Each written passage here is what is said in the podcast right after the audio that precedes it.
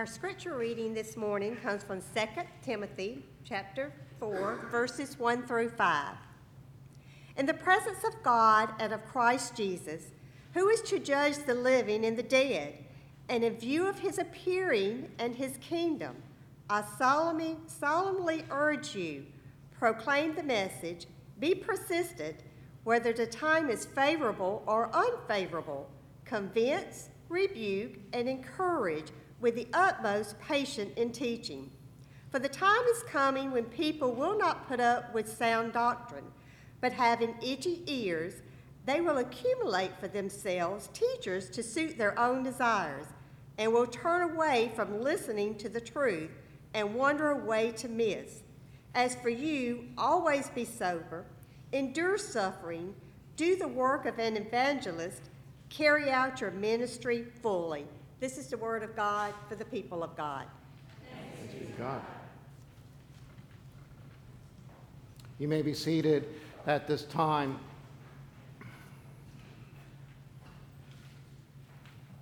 With um, every sermon that, that I preach, I, I think you know by now, I always like uh, to give you something to think about.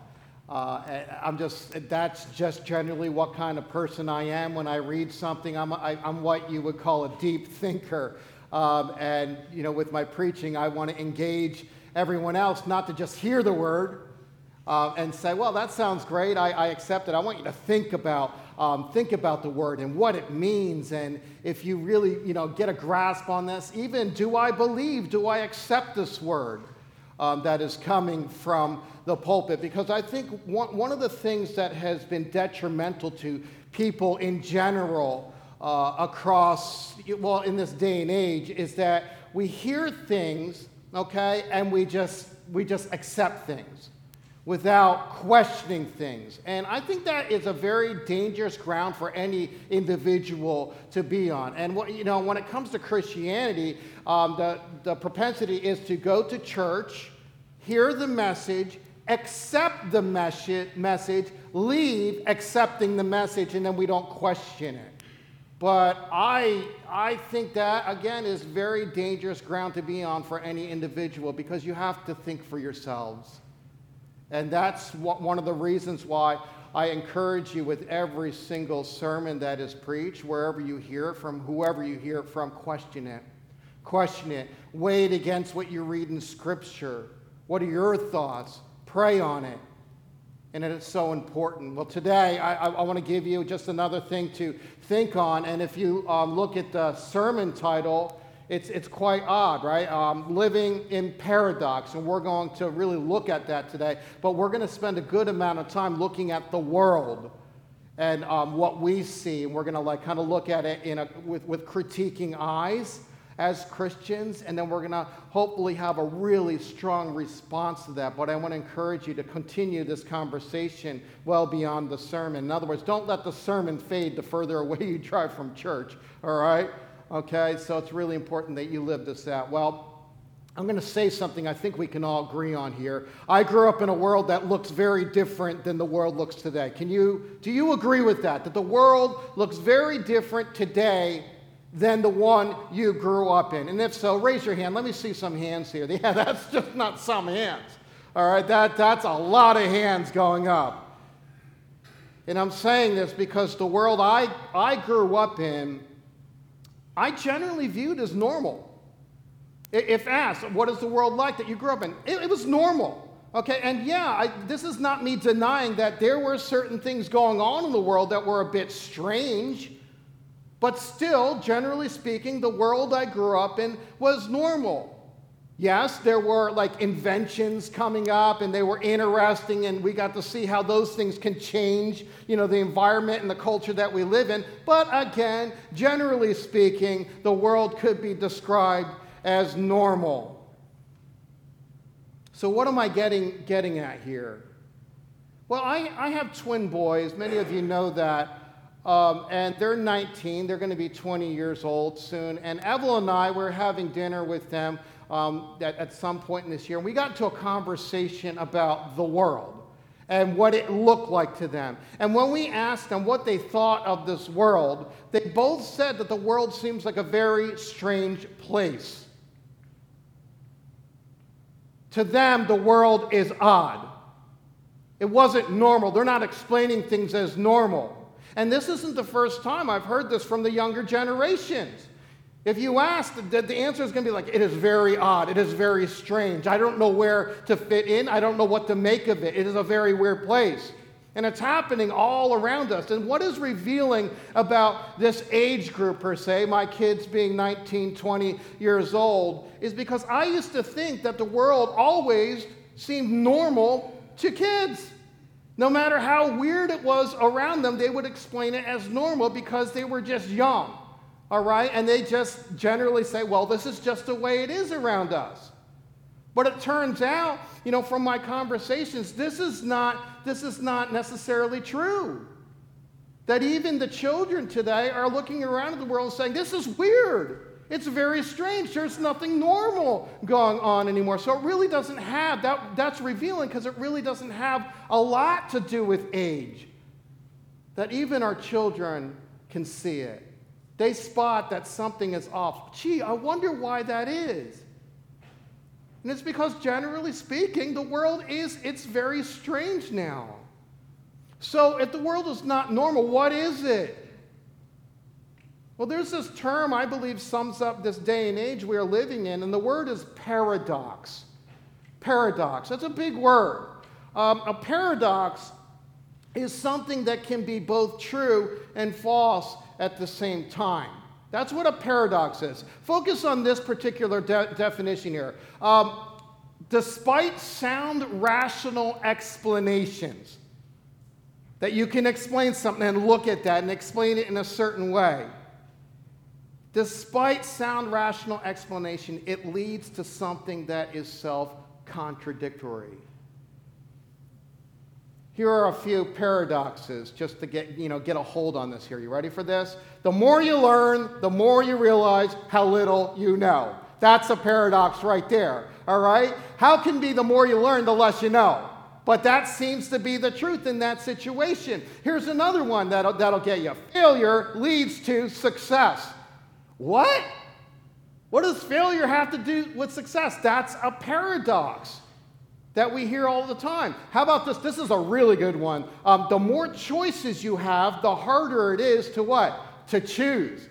And if you can't grasp that one, just go to like any of the aisles um, at the grocery market right? You stand there, you know, you see how many coffees there are to choose from? Okay, here's a mind blowing one. I used to think there were like only two choices of milk. Now they have like a whole wall full of different choices of milk.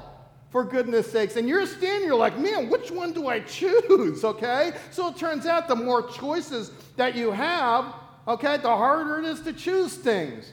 That is crazy. I remember, um, this is going to just really date me. I remember the days of Blockbuster when the thing to do was go to pick out a movie and there were so many choices there, it just threw you off. So you just picked the one with the, the coolest box cover, right? Okay, you just didn't know what to do. We live in a world where there's so many choices that we're confused in what to choose anymore. That's undeniable. And it's hard to navigate. So, what do I mean that we are living in a day and age? of paradox. What does this mean for the world around us? Well, possibly the best example I can give you is, is through technology. That's a really good example. Technology has managed to connect all of us together in ways that I've never imagined, in ways that you can't even imagine. And there's more to imagine coming at us. Now, because of technology, I can now view something in real time on the other side of the world that's happening with maybe, I don't know, a 10 minute late latency. I don't know. But I can be affected by something in real time that's happening on the other side of the world now. I can be traumatized by an event happening elsewhere because of technology. That is some serious stuff to consider. That has really never happened before. That you can open up your phone and be traumatized by something you're seeing that is happening on the other side of the world. Think about that. I could easily develop a relationship with someone from another country in a different language, all from my phone. And not in a matter of like over a period of month. I'm talking about give me a half hour. I'll tag someone, okay? I'll find someone in another country speaking another language on my phone, and I will be able to have a conversation and develop a relationship with someone. We are connected. And technology has done that. And one of the biggest reasons why social media has gained so much popularity is the claim that it keeps people connected. Well, hooray to that because I'm connected to people in ways I don't want to be connected, all right? I now know the daily habits of people who hang out on social media all day, and I cannot unsee or unread the things that they do. My goodness. Thanks for that. I'm glad you're late for work. You might want to get off of social media. I'm glad you forgot how to tie your shoes. Why is this important to me? I really don't care. Yeah, there are some things I don't care about. That's one of them, right? Social media, it's just, it's maddening. So, where's the paradox here if we're all connected? Well, here it is. We live in a world that is so connected more than ever, but yet the people are more disconnected more than ever. In fact, the new te- ideology is that we have to now disconnect, or unplug is the word, in order to reconnect with each other. There's a paradox. Do you see it? You have to disconnect in order to reconnect in the connected world. It's madness. It's madness. We also live in a world where information abounds. It is literally everywhere. Now, with so much information, you would think that it is a great benefit. Wow, we got information left and right. We know what to make of everything, but is that really the case? You know, I mean, we, we, we go out this, it's like, well, we have so much information. We have so much to learn anymore. And you would think with all this information that people will be able to get to the truth a lot better. But how many perspectives can you really have before the truth gets confused, right? It turns out that too much information has made the truth more difficult to discover. And we now have more misinformation. I've never heard that term before until recently, within the past few years. I didn't grow up hearing the word misinformation.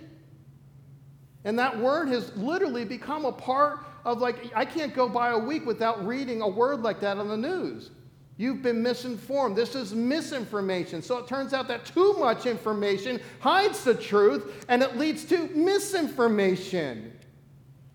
Did you ever think that you can gather so much information that you, you just don't know what to think and you don't know what to decide anymore because you've been overwhelmed? We have been overwhelmed with too much information.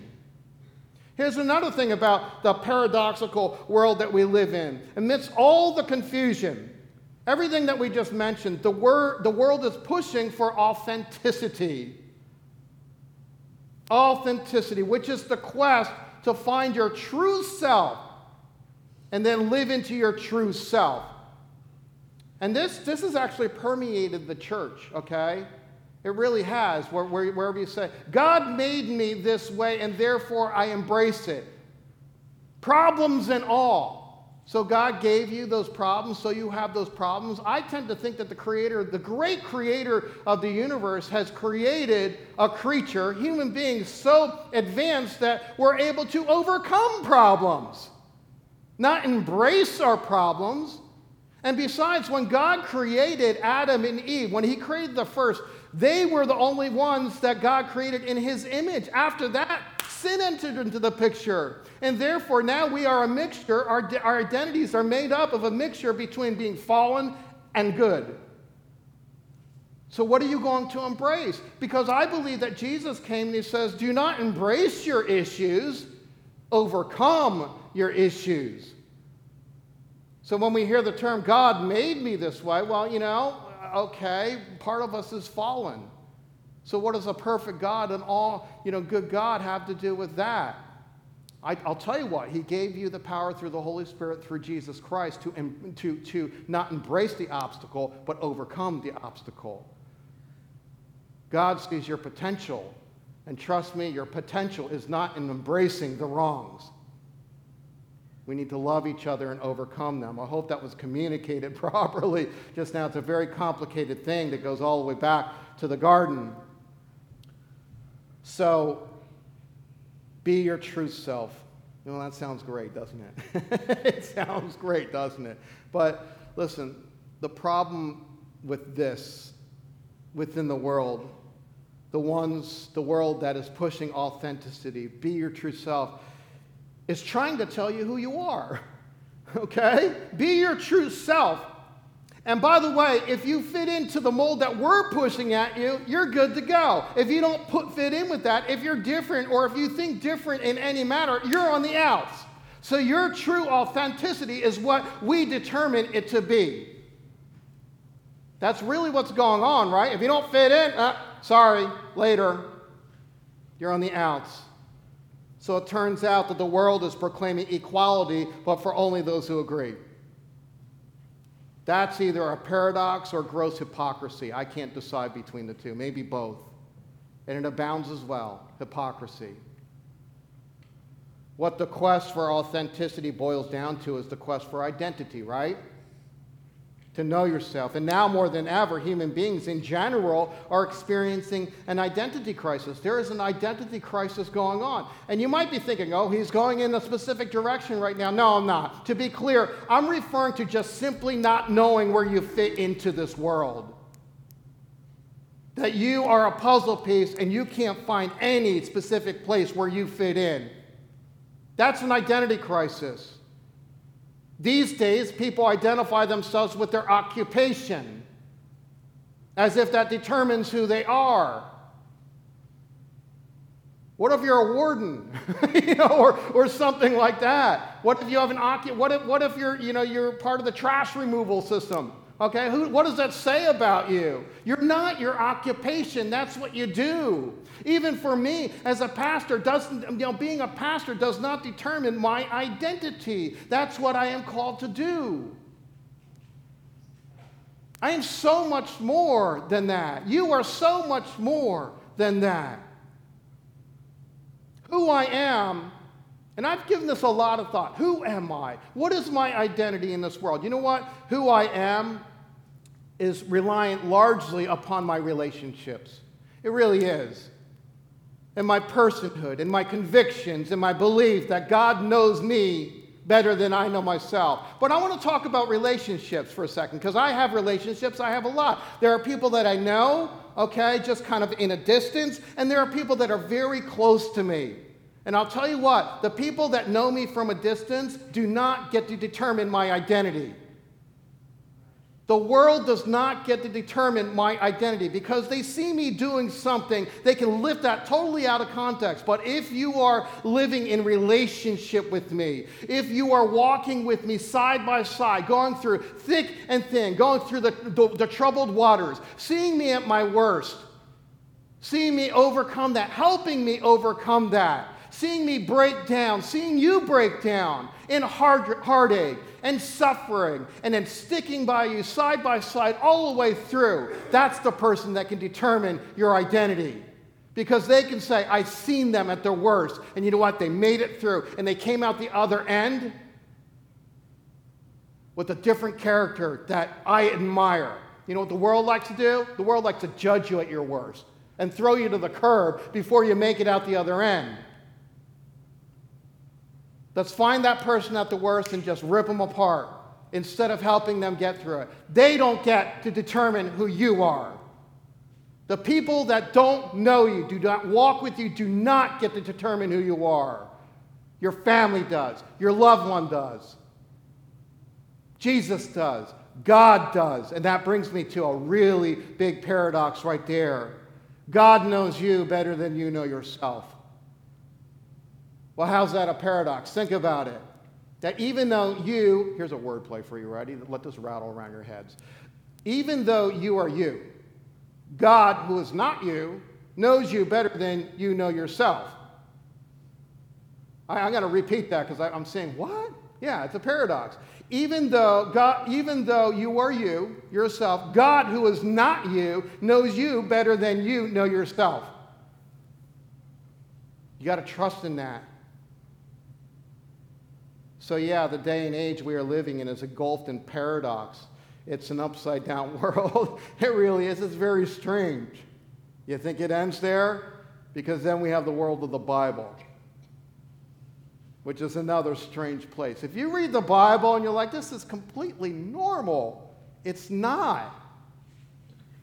It's, it's a strange place with its very own paradoxes. It's a world so distant from us through culture, time, language, place. It's a world of gods and kings. It's a world of supernatural stories of both good and evil, and you have to determine which one is good and which is evil, what is right and what is wrong. And it contains its own, again, it contains its own set of paradoxes. And here's one that stands right at the foundation of our Christian beliefs. You ready for this? God is one, but in three persons. That's a hard one to grasp. God is one, but in three persons. And that is what we refer to as the great Trinitarian paradox. But here's the thing it's one that I don't fully understand, but it's one that I choose to accept. You see that? I don't understand that which I truly accept. That is faith. I don't have to have the explanation to everything. And we live in a world that would rather make up something than tell you the truth because we're so prideful that we want answers for everything. I don't have the answer to this, but you know what? God does. And that's good enough for me. It really is. Strange paradox. But then here's, here's this one. Then we have the truth of the Bible. And I will be the first to tell you that even that is difficult to get at sometimes. The truth of the Bible. That's a weird statement, but think about this. The fact that we have so many different denominations that have happened throughout the history of the church is, a te- is testimony of that. People do not d- agree on what the truth, on what the Bible is saying. So there, the church split, splinters and it tears away. And so we are divided because we can't determine and agree on what the, tr- the truth is. Thank God we can agree on Jesus the Christ, who is the truth. But we have divided because we can't get at it. It's very difficult. And that's another paradox. There is one united church, but many are divided within the united church. But nevertheless, it's one church. What? It's strange, right?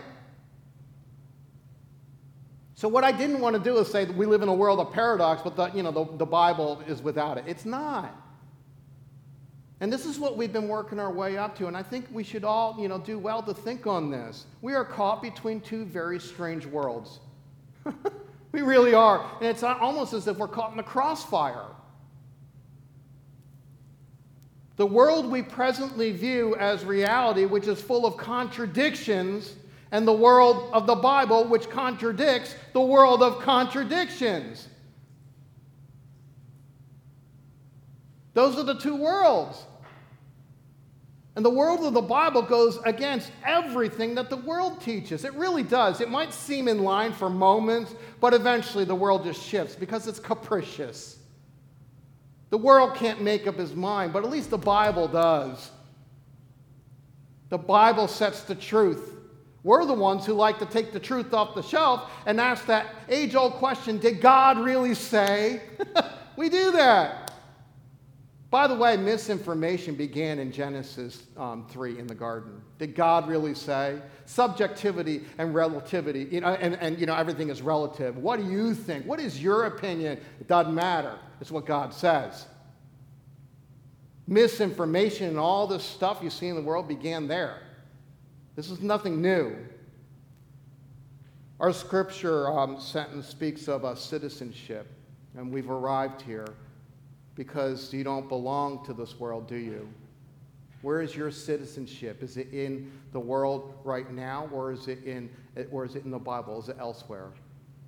Our scripture sentence today is from Philippians 3:20, and it reads, "But there is far more to life for us." Oh man, there's so much. And that what that's saying? There's so much. There's something better for us in store. We are citizens of high heaven.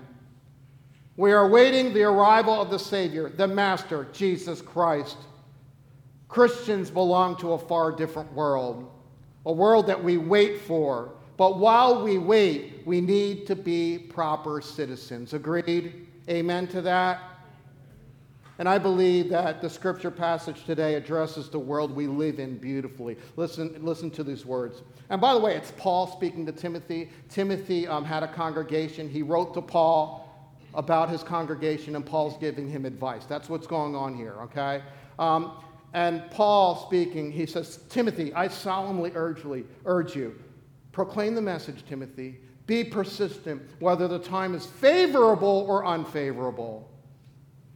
Convince Timothy, rebuke Timothy, and encourage the people with the utmost patience in teaching. For the time is coming when people will not put up with sound doctrine, but having itching ears, they will accumulate for themselves teachers to suit their own desires, and will turn away from listening to the truth and wander away to myths. And it's very interesting where Paul says that the time is coming. We like to look at it and say, well, prophecy, we're waiting for that time, and I think it's now. Not necessarily in that voice.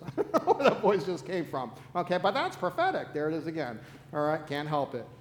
Listen, we like to say that that time has arrived now as if it was prophetic, and it's not. The truth is, Paul was giving Timothy this advice. He was saying, Timothy, eventually this is going to happen to you in your setting, among your people that people will not put up with sound doctrine and will accumulate for themselves teachers to suit their own desires. Teachers that just align with what we want, what we desire. You know what that's called? That's called worshiping your preferences and not worshiping God. This unfortunately happens in every age all of the time, and it's, it's, it's happened in every church, I would say. But here's the thing what Paul knew was that the people were caught between two worlds the world around them and the world that God was inviting them into through Jesus the Christ. We live in what appears to be an ever growing presence of, uh, of, unfavorable, of unfavorable times. Do we not? We do. Everything seems upside down, and people are calling evil good and good evil, and proclaiming that dark is light and light is dark, and that bitter is sweet and sweet is bitter. This is the world we live in, but not the world we belong to. Our citizenship is in the high heaven, and we belong to God who has given us his Son, Jesus the Christ. This promise of heaven has been sealed by his Holy Spirit who resides in all who believe, all of you. And I pray that every one of you embrace your true citizenship in heaven. Amen. Amen, people.